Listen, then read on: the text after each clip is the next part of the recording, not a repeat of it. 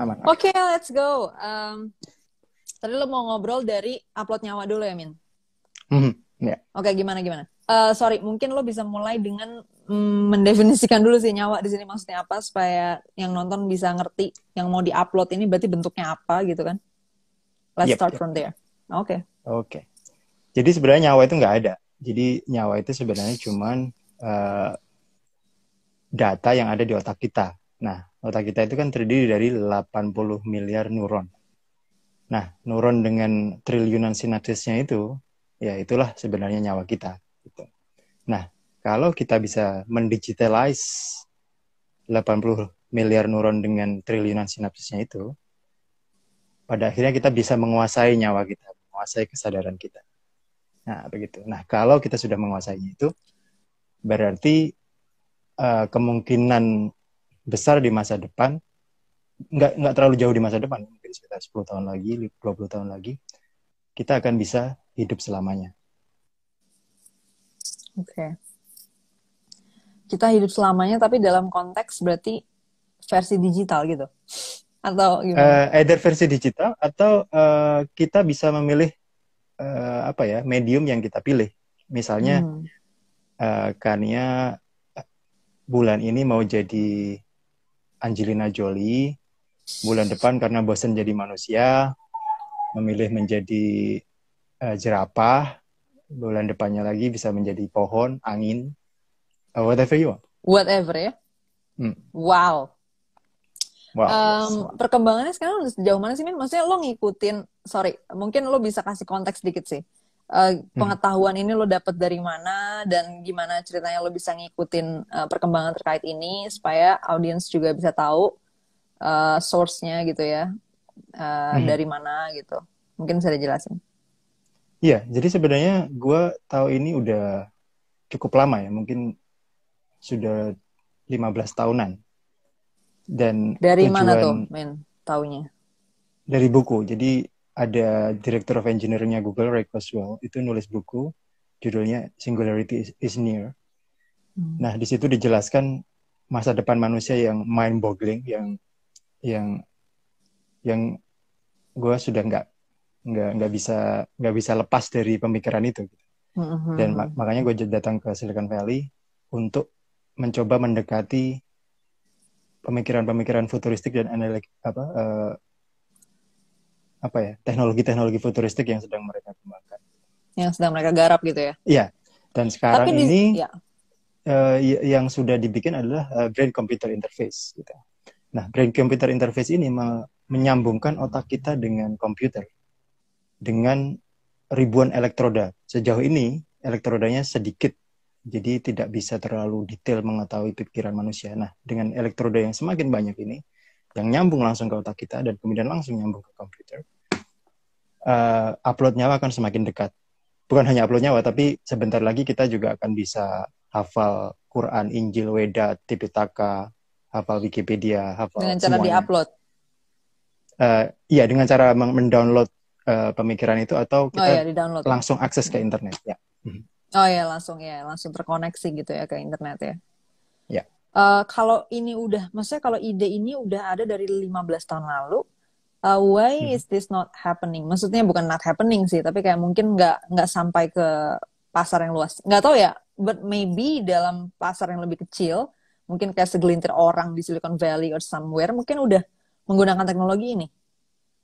Ya gak? Belum, belum belum menggunakan oh, belum. teknologi ini. Ini teknologi yang kira-kira akan mulai mature tahun 2030-an uh, tantangannya atau hambatannya di mana tuh men?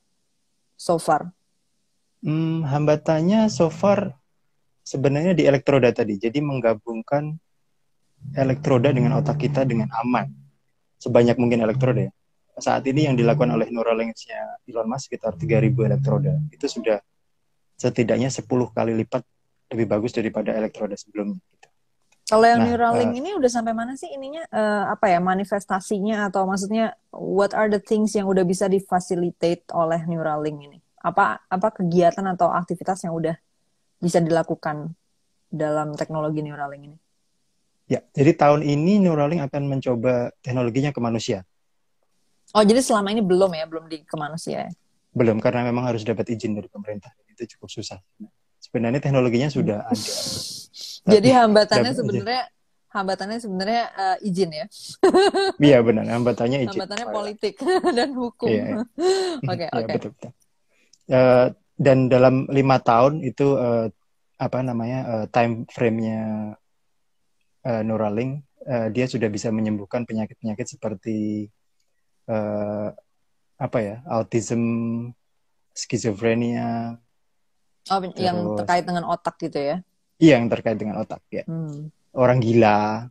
Uh, terus dalam 10 tahun sepertinya sudah bisa upload nyawa. Sepertinya ya, dalam 10 yeah. tahun tuh ya, Min. Iya, karena uh, apa dengan brain computer interface ini bisa bypassing teknologi lain seperti konektomik. Nah, kalau konektomik itu benar-benar otak kita. Kalau apa tadi? Sorry, uh, kedengeran. Konektomik. Jadi ada ada ada prosedur lain namanya konektomik. Konektomik itu otak kita dikeluarkan dari tempurung ini, kemudian -huh. di slice sebanyak mungkin, kemudian dari slicean itu dicari datanya. Nah, hmm. itu itu kemungkinan akan butuh paling tidak uh, storage-nya aja 8000 terabyte dan itu pun baru long term memories ya. Nah, hmm. dengan brain computer interface, interface ini kemungkinan ada bypass yang lebih cepat karena hmm. ada brain brain plasticity jadi uh, otak kita itu cukup apa ya, cukup fleksibel. Jadi misalnya ada orang yang otak setengahnya rusak tapi masih bisa berpikir normal gitu. Nah, kemungkinan besar tidak perlu da uh, data storage yang terlalu banyak. Dengan brain computer interface ini kita bisa apa namanya mengupload nyawa dengan data yang lebih kecil dan biaya yang jauh lebih murah juga kemungkinan. Oke. Okay. Ya. ya pastinya banyak sih pertanyaan, cuman mungkin uh, apa ya jadi terlalu teknis gitu ya mungkin pertanyaannya gitu kan. Nanti kita hmm. bakal ambil aja dari audiens beberapa. Cuman kalau gue ya. sendiri emang eh, cukup mengikuti juga beberapa apa ya jurnal-jurnal gitu ya temuan-temuan penelitian dari neuroscience itu udah sejauh apa terakhir itu yang gue hmm. tahu yang bikin uh, ibaratnya yang challenging lah ya dalam dalam uh, pursuit untuk mengupload nyawa ini hmm. adalah uh, experience itu belum bisa di define exactly waktu itu tapi beberapa tahun lalu gue nggak tahu sekarang jadi ketika orang merasa misalnya merasa sedih nih orang hmm. terus ada orang kedua yang merasa sedih juga ya jadi perasaan sedih perasaan sedih terus hmm. mau dicoba di uh, petakan kan uh, apa respons neuron apa yang terjadi ketika perasaan itu tercipta atau terexperience lah dialamin gitu kan. Nah, hmm. tapi pada saat dipetakan uh, itu ketika perasaannya sama eh, ketika apa namanya sorry data uh, aktivitas neuronnya itu sama tapi ternyata sometimes perasaannya itu beda gitu. Nah, sehingga yeah. waktu itu masih dicari kayak variabel apa lagi nih yang yang menentukan gitu loh untuk terbentuknya suatu perasaan yang dialamin sama manusia kayak gitu. Nah, lo uh, ini gue gak tau perkembangan terakhir kayak gimana, tapi mungkin bisa coba respons aja sih uh, problem itu. Iya, jadi selama ini problemnya adalah uh, kita seperti nyari dalamnya rumah, tapi hanya dari luar rumah gitu. Hmm, hmm. Jadi ada MRI scan, MRI scan yang dari luar gitu. Hmm, uh, itu pun sekarang udah mulai bagus. Misalnya komputer sekarang tahu misalnya uh, lo lagi lihat uh, apa namanya uh, air gitu, hmm Dia udah tahu kira-kira oh dia tuh lihat air tapi gambar bahkan sampai gambarnya. Tapi oh, gambarnya udah, masih kayak ya? udah bisa iya, di recreate gitu ya di dalam Iya, udah bisa gitu di recreate. Oh iya. Hmm. Kamu lihat mobil, komputer uh, sudah tahu itu bahkan hanya dari luar ya. Komputer sudah tahu oh kamu sedang lihat mobil. Tapi yeah. masih gambarnya masih hazy. Nah, oh, okay. yang dilakukan Neuralink ini langsung ke otaknya. Jadi otak uh, apa namanya di di dikasih elektroda kecil-kecil yang seper sepu, uh, sepersepuluhnya rambut kita ini uh, yang yang sedang dicoba sekarang ada tiga ribuan. Nah ya. dengan dicoba itu dia akan langsung tahu ke ke otaknya langsung. Jadi uh, neuronnya langsung itu yang di yang di yang di yang diukur gitu. Nah. Oh. Kita bisa insert okay. memori ke tikus. Misalnya tikus ini harus tahu ini ada jalan menuju makanan gitu. Tikus ini padahal sebelumnya nggak tahu, tapi kita hmm. insert memori ke dia. Oh, jadi dia walaupun dia sebenarnya nggak tahu, eh, kita kasih tahu langsung ke otaknya gitu. Itu udah bisa. Jadi ke, di bisa, manusia, ya, ya di, jadi di manusia misalnya uh, Kania mau hafal undang undang-undang uh, yang diproduksi DPR selama ribuan tahun gitu misalnya. Uh, tinggal diupload uh, aja gitu ya. Iya, tinggal di di insert ke. Oh ya dimasukin maksudnya. Iya di di yeah. sorry download justru ya, download taruhin yeah, ke dalam uh, memori kita gitu ya. Di dalam memori ya, benar ya. Hmm. Dan itu uh, actually udah maksudnya udah close to inilah ya reality gitu ya. Maksudnya Ya udah bisa di, udah uh, bisa dicoba di dibandingkan 10 tahun di, lalu gitu. Betul betul. Udah dicoba di tikus. Tikus itu kan let's say 90% DNA-nya sama dengan manusia. Jadi yeah. cukup dekat dengan kita. Uh, kalau bisa dicoba di tikus pasti bisa dicoba di manusia. Di Silicon Valley sendiri udah ada belum sih kayak maksudnya startup or ya company selain tadi uh, Elon Musk atau Tesla ya? Selain selain Elon Tesla Musk, ya. yang udah maksudnya yang udah uh, bikin gini-ginian atau maksudnya udah udah ke arah sana gitu. Ada lagi nggak selain ya selain Tesla tadi? Sebenarnya banyak. Jadi kalau uh, pemerintah Amerika itu uh, punya namanya Brain Projects. Kalau pemerintah Eropa ada, ada namanya Blue Brain Projects kalau nggak salah. Itu di Swiss. Hmm. Terus ada company lain itu namanya Kernel. itu juga di Silicon Valley. Selain dari Neuralink sendiri yang di, di Silicon Valley. Terus yang nyoba Connectomic misalnya uh, itu perusahaannya Paul Allen yang meninggal, uh, co-founder Microsoft yang meninggal kemarin itu. Itu yeah. juga sedang mengerjakan ke sana. I see. Oke, okay, uh, eh, tadi kita udah ngomongin sedikit tentang upload nyawa ya. Nanti gue bakal ambil pertanyaan, tapi nanti dulu kita mungkin masuk ke genetic engineering dulu ya sama nano engineering. Uh, yeah. Itu teknologi apa lagi tuh, uh, Min? Mungkin bisa didefinisiin dulu atau ya dijelasin artinya apaan supaya audiensnya juga ngerti gitu. Ya, yeah. so uh, genetic engineering itu uh, ke genetika kita. Jadi uh, apa namanya DNA manusia itu juga data. Uh, cara gampangnya gini, uh, data yang uh, persis seperti Microsoft Word tapi hurufnya cuma 4 A, C, T, G itu protein yang ada di manusia.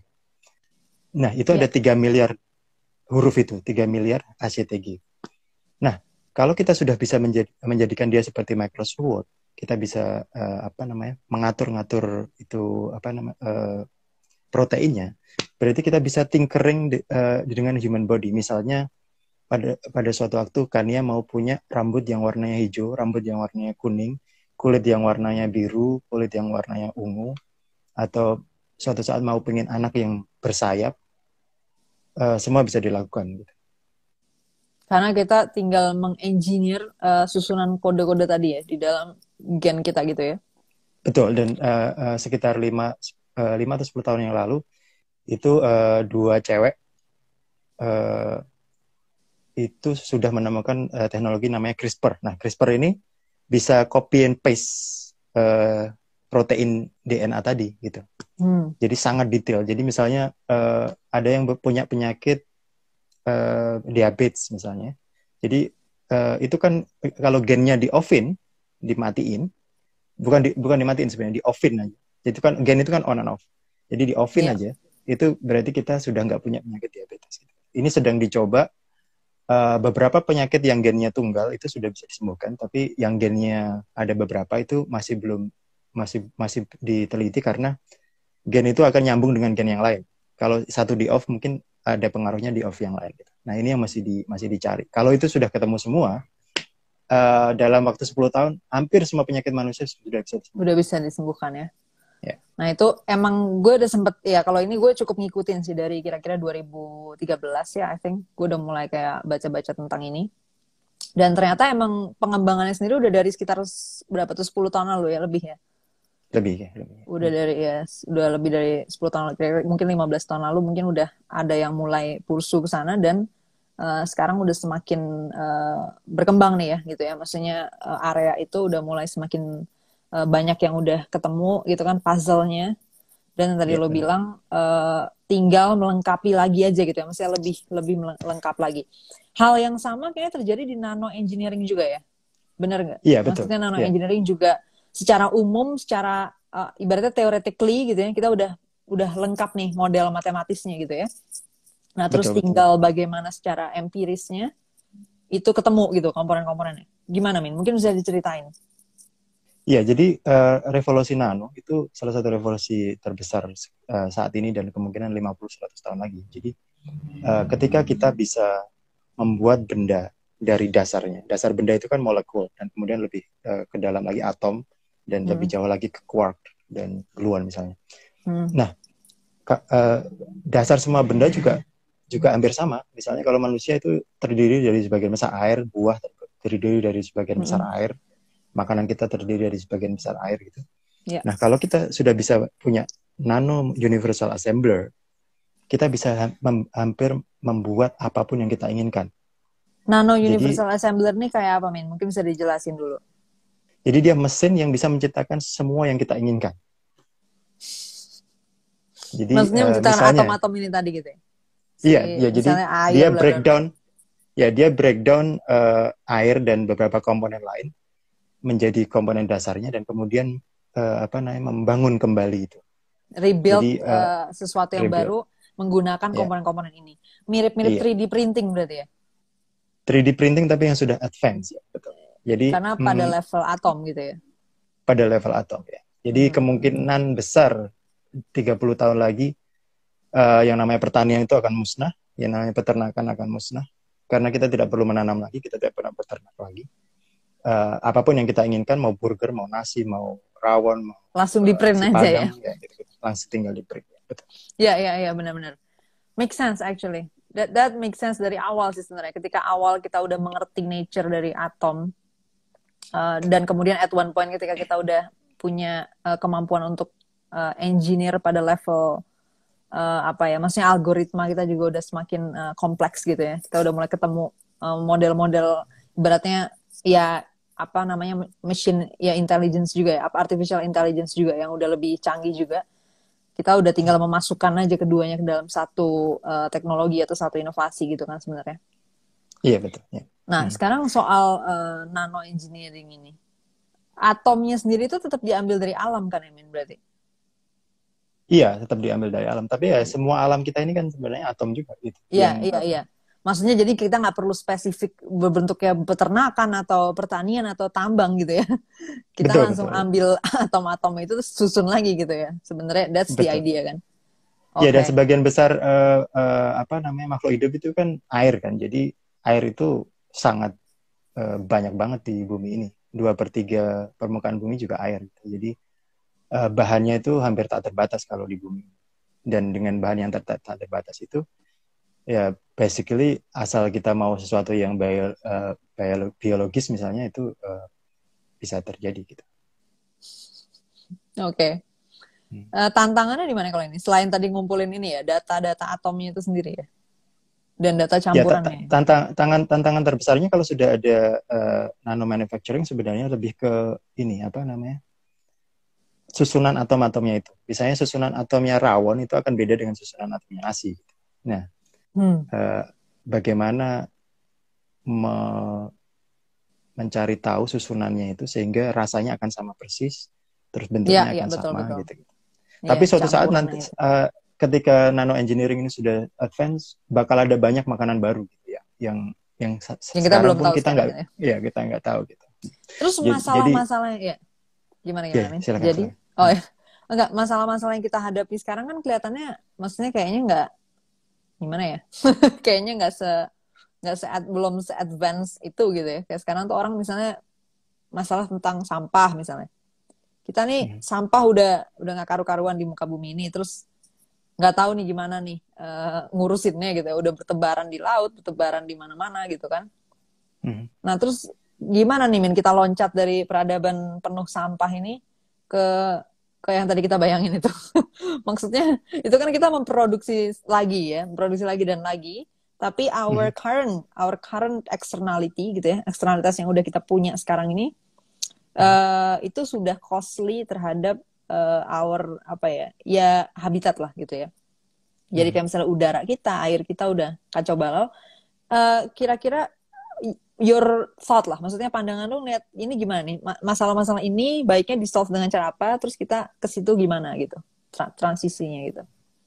Kalau aku pikir sebenarnya uh, bisa dimulai dengan uh, berpikir out of the box dari sekarang gitu. Jadi uh, kalau misalnya pemerintah-pemerintah seluruh dunia saat ini sudah mulai berpikir ke arah sana dan kemudian uh, ya mungkin menyisihkan satu persen dari GDP untuk uh, research and development Riset di bagian sana, hmm. ya itu hmm. akan banyak akan sangat banyak sekali menyelesaikan masalah gitu. Misalnya masalah kesehatan aja. Kalau misalnya satu persen GDP itu untuk untuk R&D kesehatan ya 10 tahun lagi hampir semua penyakit bisa disembuhkan. Kalau hmm. jadi uh, udah nggak perlu namanya? lagi nantinya gitu ya. 10 tahun lagi iya, udah nggak perlu lagi, lagi yang namanya anggaran nyembuhin orang gitu ya. Betul. Maksudnya jadi BPJS nggak ya, akan terus. Gitu. Karena selama ini kita kan mengobati simptom, bukan mengobati dasarnya gitu. Bukan mengobati sumber dari penyakitnya itu sendiri gitu ya. Sumber dari. Oke, okay, iya ya. I think gue pernah dengar itu juga sih dari beberapa teman-teman uh, yang kuliah medical lah, tapi di luar gitu ya, di UK, di US. Ya mereka juga bilang, I think the only way adalah um, ya genetic engineering itu tadi gitu ya. Betul. Uh, sehingga uh, penyakit itu diselesaikan memang di akarnya kayak gitu. Iya, Oke, okay, kita ambil pertanyaan ya sekarang. I think overall gue udah dapat lah ya idenya. Mm-hmm. Uh, ini ada yang nanya nih, mungkin terkait dengan apa namanya upload nyawa tadi ya. Konversi mm-hmm. datanya nanti bagaimana gitu ya? Kan mungkin kita ngambil data dari consciousness kita sekarang gitu di dalam biological physics kita kan. Mm-hmm. Tapi kemudian ketika itu mau diupload, itu dia sebenarnya mungkin pertanyaan yang lebih simpelnya adalah apakah gue akan ngerasa live gitu ketika ketika consciousness gue diupload dipindahin ke something else kayak tadi lo bilang dipindahin ke angin atau dipindahin ke kucing or ke pohon dan lain sebagainya gimana tuh Min? Mungkin iya uh, uh, akan pretty much alive dan yang yang menarik adalah ketika kita bisa upload nyawa kita, upload kesadaran kita, kita bisa punya uh, substrate beda-beda punya medium beda-beda. Misalnya, uh, Kania mau punya lima jenis tubuh baru gitu.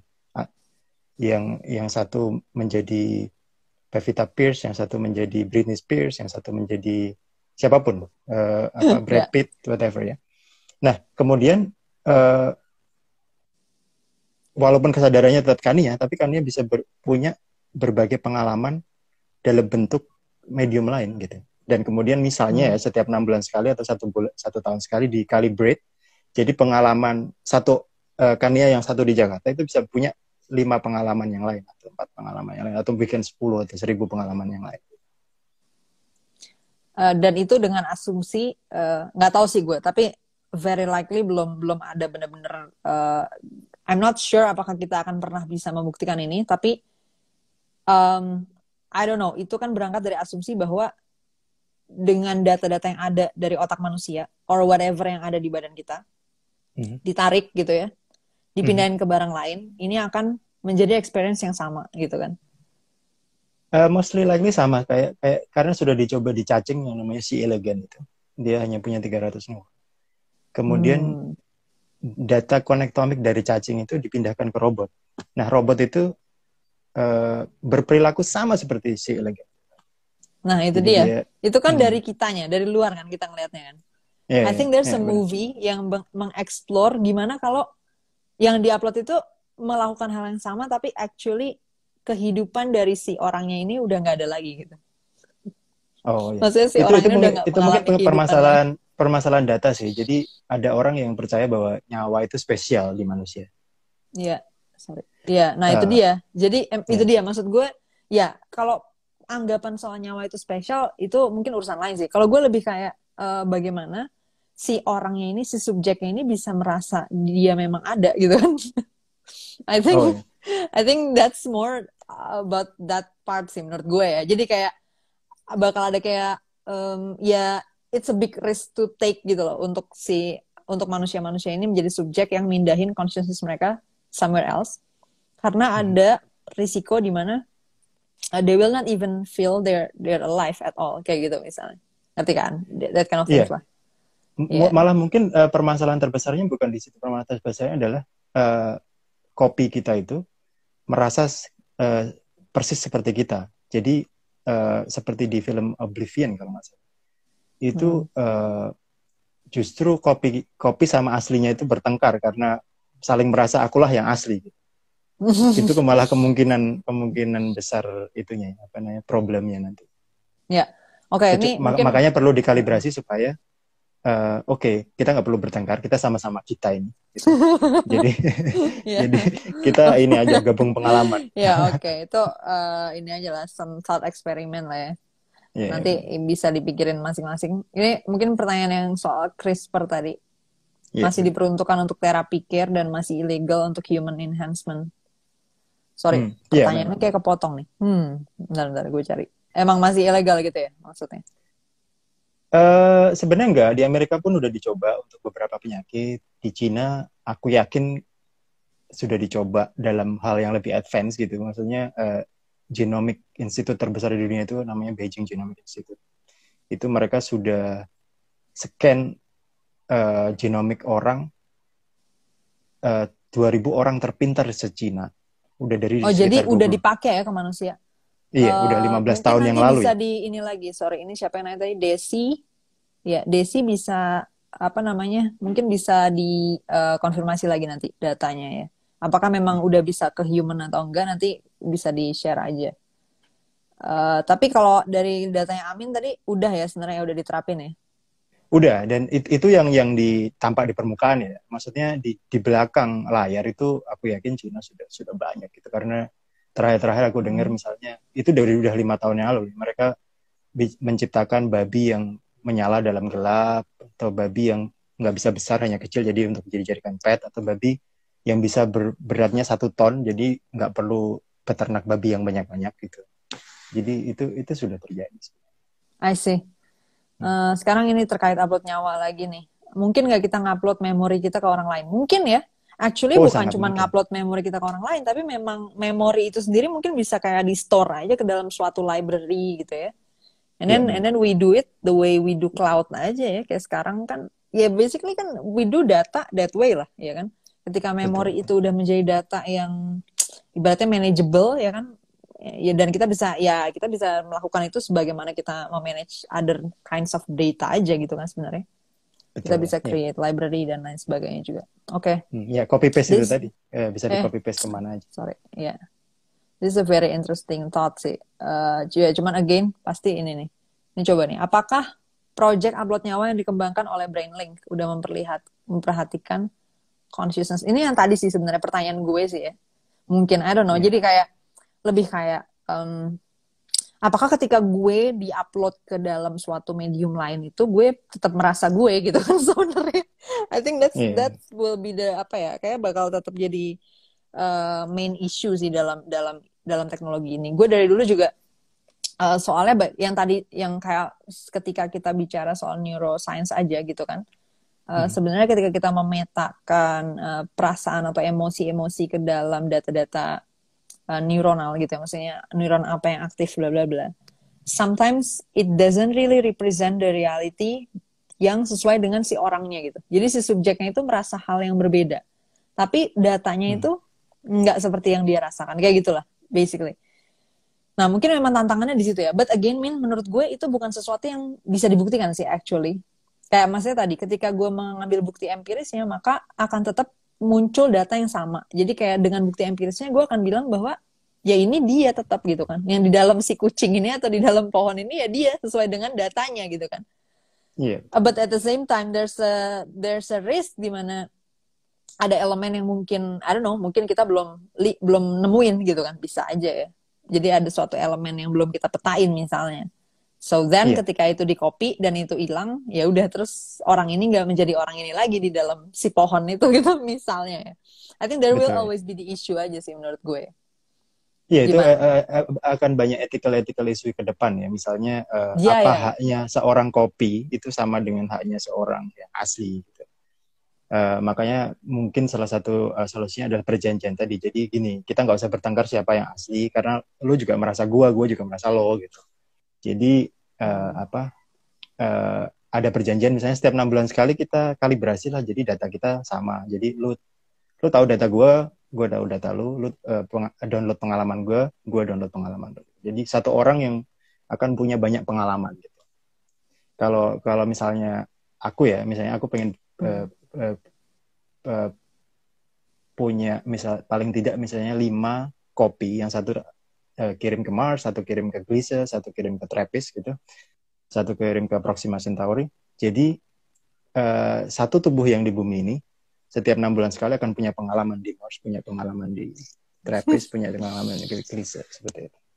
Ya. Nah mungkin ini uh, isu terakhir sih. Tadi udah hampir semuanya udah ter ini lah ya udah tercover secara umum. Uh, teman-teman yang mau baca lebih detail mungkin bisa update-update aja sebenarnya dari cukup terbuka kok ya data-data dari uh, think tank think tank yang emang neliti tentang ini. Bahkan kampus-kampus yang spesifik uh, studinya tentang ini gitu kan. Itu sebenarnya jurnal-jurnalnya semuanya banyak banget yang uh, open lah. Maksudnya bisa diakses gitu. Jadi untuk detail-detailnya bisa ke sana. Mungkin isu terakhirnya emang lebih kepada um, ya humanity itu sendiri kali ya. Jadi kayak siapa nih yang bakal bisa mengakses teknologi ini gitu ya? Harganya bakal berapa? Dan apakah interestnya itu akan lebih ke arah ini akan available buat semua orang atau ini akan menjadi suatu premium feature sehingga kalau lo punya uh, kekayaan yang lebih tinggi gitu ya lo punya peluang untuk uh, hidup lebih ya, lo punya pilihan jadi untuk jadi mati itu menjadi pilihan gitu kan. Tapi kalau orang yang nggak bisa membeli teknologi ini ya mati itu niscaya kayak gitulah something like that. Lo ngeliatnya gimana nih? Menjawab isu ini kalau aku kira kita bisa melihat sejarah dalam hal itu ya. Jadi selalu teknologi itu di awal selalu paling mahal. Uh, mm. Telepon waktu awalnya juga gede, mahal banget gitu, mungkin jutaan dolar. Nah, uh, dari sisi sisi teknologi upload nyawa ini atau teknologi yang lain akan sama persis gitu. Awalnya pasti akan mahal. Misalnya ya, teknologi untuk mengetahui uh, eh, DNA manusia uh, untuk sequence uh, genomik uh, manusia itu tahun 90-an itu masih satu billion dollar untuk satu orang.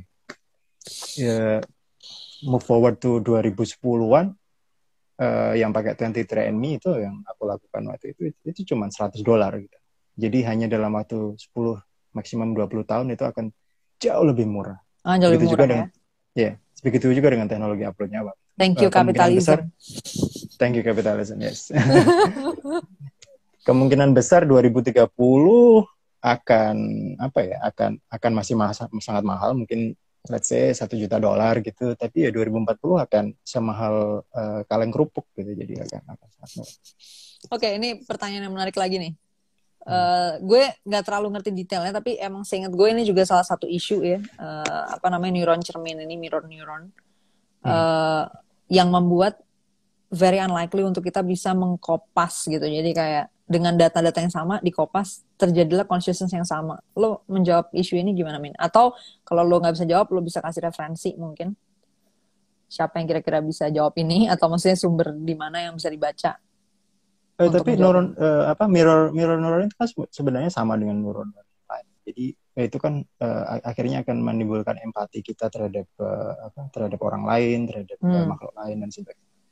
Jadi itu tidak menurut aku ya, menurut aku tidak tidak tidak merupakan neuron yang istimewa. Jadi sama seperti neuron yang lain. Jadi sama uh, seperti neuron lain bisa diambil juga datanya gitu ya, kode-kodenya dan bisa di recreate lagi gitu ya. Iya. Jadi uh, ini ini ini ini ini pertanyaan apakah kita ini sebenarnya mau antropo, antroposentrik atau enggak gitu. Apakah kita menganggap manusia itu istimewa atau enggak? Sejarah ilmu pengetahuan bilang bahwa kita ini enggak istimewa gitu. Jadi kalau misalnya saat ini kita menganggap bahwa ada manusia itu punya nyawa spesial dan sebagainya, sebenarnya ya kita itu sama seperti anjing, serigala, whatever ya. Karena DNA DNA semua makhluk yang ada di bumi ini itu share share sesuatu yang sama. DNA kita 50% sama dengan uh, pisang, 60% sama dengan lalat, 90% sama dengan orang hutan gitu, gitu. Jadi tidak ada yang istimewa di manusia. Nah, kalau kita bisa menguasai data itu ya, ya, ya itulah manusia itu dengan nyawanya, dengan ke seluruh kesadarannya. Ya, nih ada yang lagi penasaran lagi nih uh, soal tadi kayaknya gue rasa soal genetic engineering ya. Tadi kan sebenarnya katanya udah dicoba tuh berarti ke manusia ya. Betul. Nah, safety-nya atau risikonya gimana? Soalnya setahu gue ya, yang masih diperdebatkan juga adalah memang sisi etis karena mungkin ada risiko-risiko yang nggak tahu ya gimana tuh ya maksudnya yang membuat itu menjadi masalah etika juga gue sebenarnya nggak terlalu uh, ngerti juga sebenarnya bagian mana yang menjadi uh, challenge secara etis. Mungkin lo bisa menjawab secara safety tadi itu risikonya ada apa atau gimana dari yang lo tahu terkait dengan uh, genetic engineering ini. Oh iya uh, risikonya saat ini yang paling yang paling besar adalah jadi seperti yang aku bilang tadi bahwa uh, apa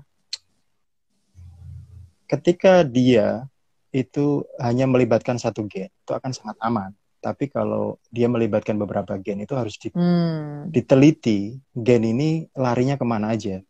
Jadi kalau misalnya itu tidak uh, jelas larinya akan ke mana aja, kemungkinan akan yeah. pengaruh ke uh, fungsi tubuh yang lain. Nah, uh, makanya saat ini yang bisa disembuhkan adalah uh, uh, apa namanya penyakit-penyakit yang melibatkan hanya satu atau dua gen gitu. Untuk yang yeah. melibatkan banyak gen masih masih butuh data lebih banyak.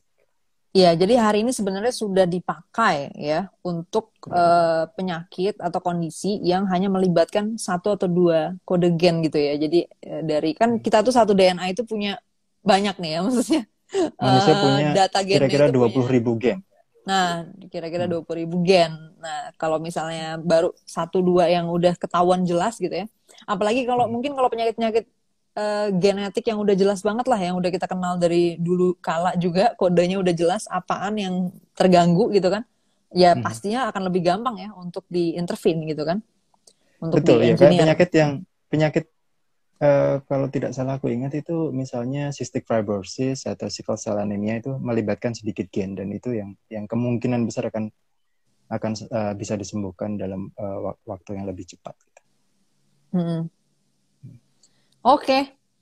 I think udah sih ini pertanyaan-pertanyaan yang lain udah dijawab semua. Kayak misalnya ada yang nanya, eh sorry. Kayak misalnya ada yang nanya apakah uh, dengan eh kenapa sih ya?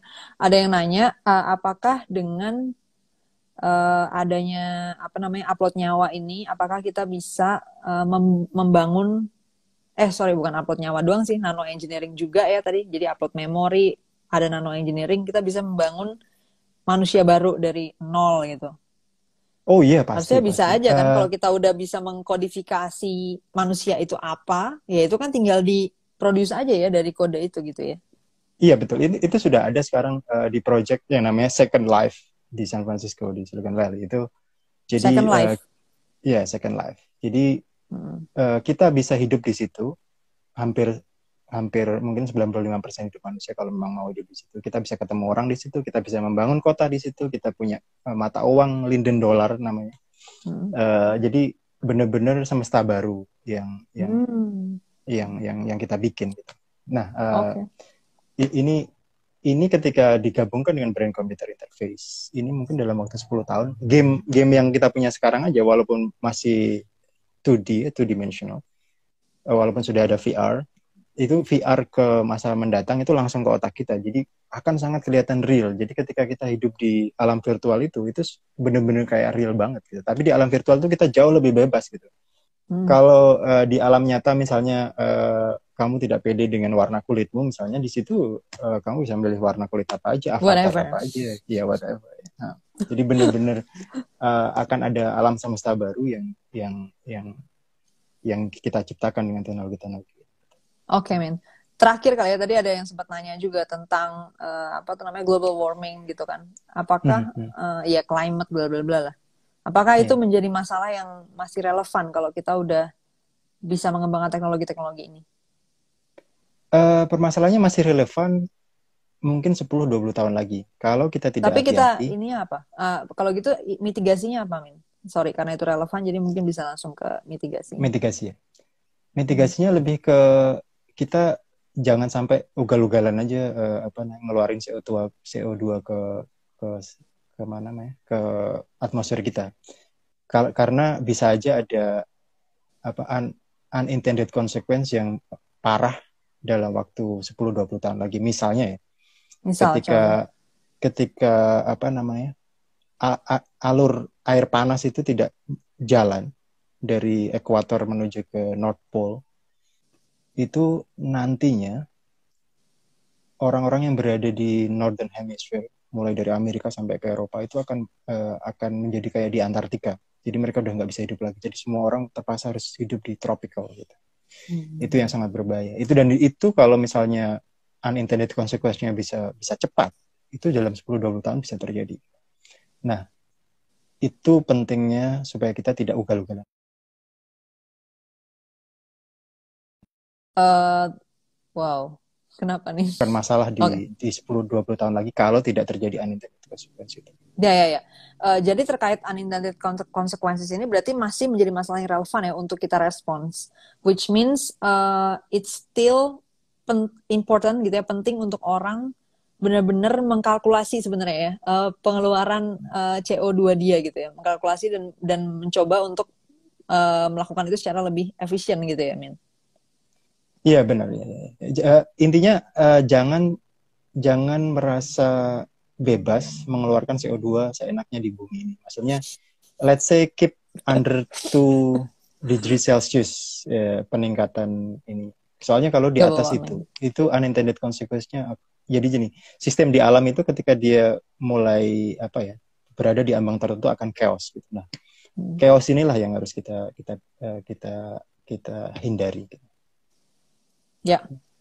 Kalau gitu, walaupun kita udah apa ya ibaratnya mengembangkan teknologi-teknologi yang uh, luar biasa canggih untuk diri kita sendiri, maksudnya untuk bagaimana mengelola badan kita, nyawa kita dan sebagainya, tapi alam ini kita tetap butuh untuk menjadi habitat kita gitu ya, sehingga uh, terutama for next 20 years uh, ya ini bisa malah memusnahkan segala-galanya gitu kan kalau misalnya tadi unintended consequences-nya itu terjadi gitu ya. Karena akhirnya kehidupan Betul. itu jadi jadi kacau gitu ya. Betul, ada akan ada banyak teknologi yang yang akan sangat berguna bagi manusia, tapi kalau pengelolaannya salah juga bisa memusnahkan manusia. Salah satunya misalnya artificial general intelligence itu ciptaan kita, software dari kita, tapi yang akan jauh lebih pintar dari kita. Itu kalau uh, itu akan lebih bahaya dari climate change, bahkan dari nuklir. Nuklir yang ada kita yang ada di kita sekarang aja, yang dipunyai oleh Amerika sama Amerika, Amerika sama uh, Rusia aja itu sudah bisa menghancurkan bumi 50 kali gitu. Nah, hmm. artificial general intelligence ini akan bisa memusnahkan manusia dalam beberapa detik gitu. Karena dia akan jauh ya. lebih pintar dari manusia. Nah, uh, makanya uh, produk-produk seperti brain computer interface itu sangat penting supaya kita gabung dengan mereka, gabung dengan artificial general intelligence kita itu dengan ciptaan kita yang jauh lebih pintar dari kita itu supaya kita tidak ketinggalan, supaya kita tidak menjadi uh, apa namanya uh, budak dari ciptaan kita sendiri. Ya, Terakhir tuh salam buat Amin. Wih, Mas Irwan. Oke. Okay. Salam balik ya. Uh, udah ya, berarti kayaknya udah cukup nih. Uh, topiknya udah cukup padat. Tadi udah banyak hal yang dibahas. Uh, Amin hmm. di sini sekali lagi backgroundnya adalah entrepreneur. Dia di tadi ada berapa yang nanya lagi. Uh, dia di Silicon Valley, uh, pusat teknologi lah ya, bisa dikatakan pusat teknologi dunia. Uh, makanya kita ngebahas tentang future teknologi hari ini bareng sama Amin. Uh, dan tadi juga Amin di sini udah sempat sharing di Silicon Valley udah ada actual companies yang mengerjakan ini gitu ya selain Tesla yang tentunya udah cukup populer. Tapi ternyata udah banyak lah yang jump ke uh, food apa namanya teknologi yang udah jauh lah dibanding yang kita lihat sekarang gitu kan. Dan itu ternyata udah semakin deket gitu ya. Harapannya sih dari ngobrol-ngobrol hari ini buat yang dengerin uh, bisa tahu ya uh, berpikir itu harusnya ke arah mana gitu ya. Apa potensi solusi yang ada di luar sana. Dan mungkin juga bisa um, punya perspektif baru juga mungkin dalam melihat masalah manusia hari ini. Tapi jangan lupa tadi ada poin juga bahwa untuk masalah uh, climate ya intinya environmental sustainability itu tetap harus kita fight for uh, di masa sekarang ini gitu ya. Karena itu ada unintended consequences ya atau bahkan mungkin intended juga gitu ya. Mungkin kita juga sebenarnya udah tahu tapi tetap ngotot gitu ya misalnya. Ada risiko-risiko yang mesti kita mitigate dari uh, alam ini. Oke okay, Amin thank you banget udah ngobrol-ngobrol hari ini. Terima have a nice kan day. Ya. thank you. Nice day too. sampai mm -hmm. ketemu semuanya juga yang udah ikutan. Oke. Okay. bye bye semuanya. Terima kasih